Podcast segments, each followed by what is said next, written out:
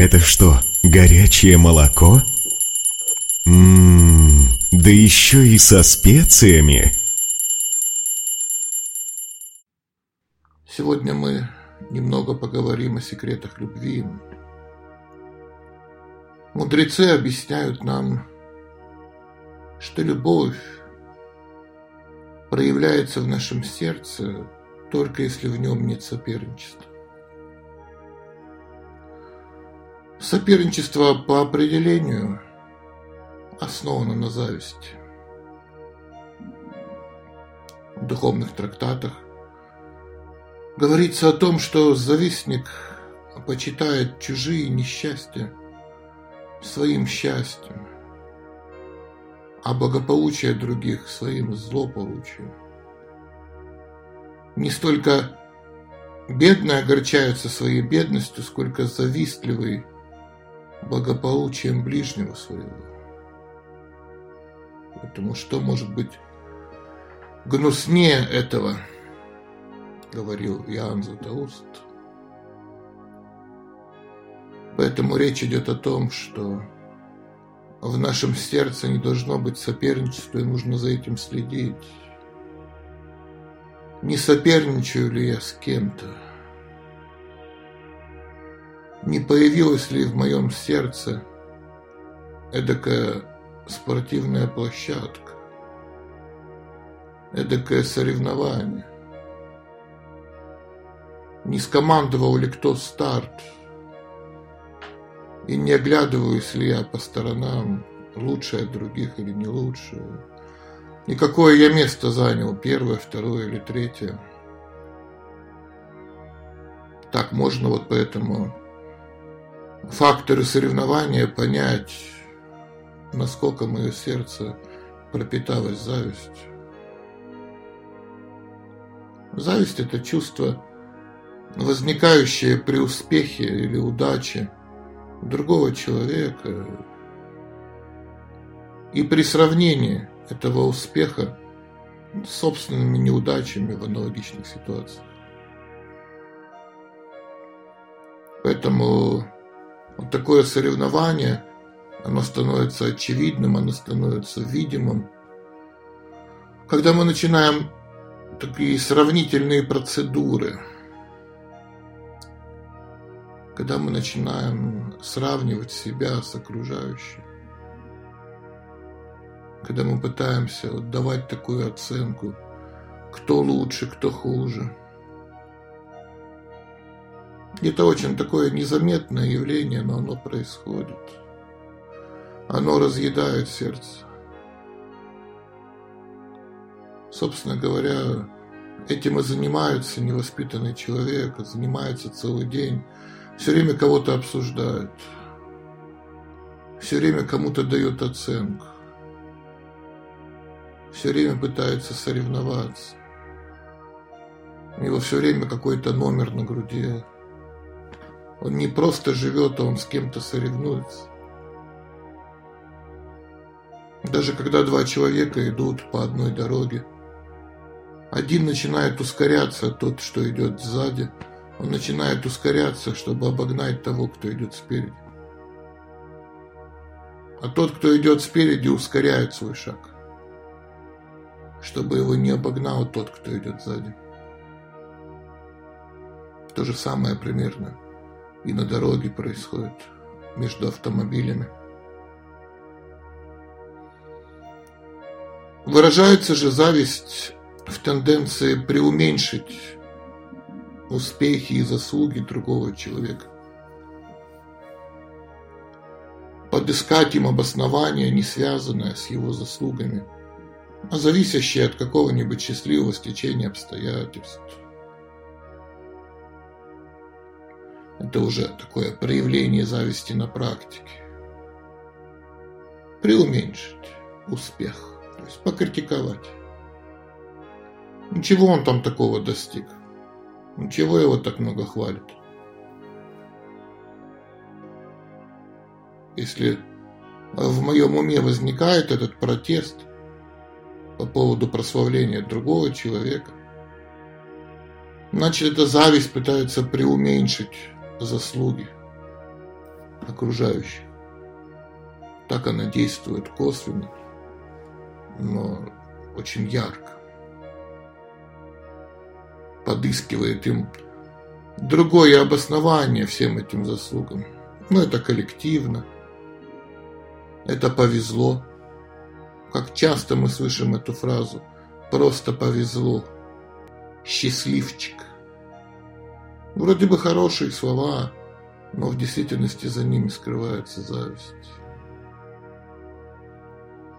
Также зависть проявляется в стремлении отыскать у человека любые недостатки или промахи, вплоть до физических недостатков. Или нужно отобрать его достижения, забрать этот предмет зависти. Фактически зависть – это объявление военных действий. Зависть – это как заряженное ружье, которое человек уже взял в руки. Осталось только решить, в кого и когда оно выстрелит. На кого его направить. Кого покритиковать. В ком найти недостатки. На уровне сознания человека зависть проявляется в том, что его не устраивает его статус или его положение. Человек думает, я недостоин такого отношения к себе. Меня недостаточно ценят. Меня недостаточно уважают. Это зависть на уровне сознания. Зависть на уровне эмоций проявляется в том, что человек испытывает досаду, раздражение или даже злобу и агрессию. Испытывает все это, когда видит успех другого человека. А на уровне реального поведения завистник стремится к разрушению стремится к устранению предмета зависти или пытается им силой как-то овладеть. Этакий революционизм. Все это очень похоже на такую рабоче-крестьянскую революцию. Поэтому, как говорят мудрецы, любая форма коммунизма основана на зависти, а любая форма капитализма на жадности. Так они проявляются в народных массах. У зависти есть и олицетворение. Грех зависти обычно изображается в виде женщины, которая ест свое сердце. Сердце, вырванное из собственной груди. Отсюда произошло английское выражение «съешь свое сердце». Ее такой обычный атрибут змея, иногда изображаемая с высунутым языком. Ну, так что выглядит зависть э, не очень приятно. Можно даже сказать, выглядит она отвратительно. И ведь в конце концов, в чем проблема-то зависть? А проблема в том, что зависть отделяет нас от истины и мешает абсолютной истине пользоваться нами как своим инструментом. Мы перестаем быть инструментами. Не может быть завистливого инструмента. Инструмент всегда смиренный. От этого появляется и чувство одиночества, и чувство безысходности, а когда зависть уходит из нашего сердца, мы тут же чувствуем свою миссию, мы тут же чувствуем свою нужность. И это сразу же наполняет нас надеждой. И как проявляется эта зависть? Она проявляется в обиде. Мы обижаемся на абсолютную истину. А в Бхагавадгите говорится – те, кто не завидуют мне, следуют моим наставлениям, освобождаются от рабства. Поэтому, пока в нашем сердце живет зависть, мы скованы, мы порабощены, причем это добровольное рабство, от которого мы сами не хотим избавляться. Мы никак не можем стать свободными. Поэтому свобода – это в первую очередь свобода от зависти. Если мы свободны от зависти, значит мы полностью свободны. Можно больше ни от другого не освобождаться.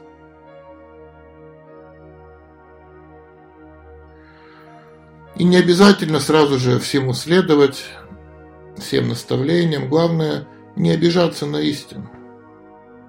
Не отчаивайся не теряя надежды. Просто не обижаться. И абсолютная истина сама придет к нам на помощь. Жить без обид на абсолютную истину. Не завидовать ей. Так кто же виноват? Вечный вопрос, который мучит людей. Кто виноват в моих несчастьях? И фактически есть только два ответа на этот вопрос. Либо Бог виноват, либо я сам виноват. И в зависимости от того, какой ответ мы на него выбираем, мы становимся либо завистливыми, либо счастливыми. Это просто вопрос нашего выбора. И, соответственно, в зависимости от этого же ответа, который мы даем, абсолютная истина либо использует меня как инструмент для исполнения своих планов,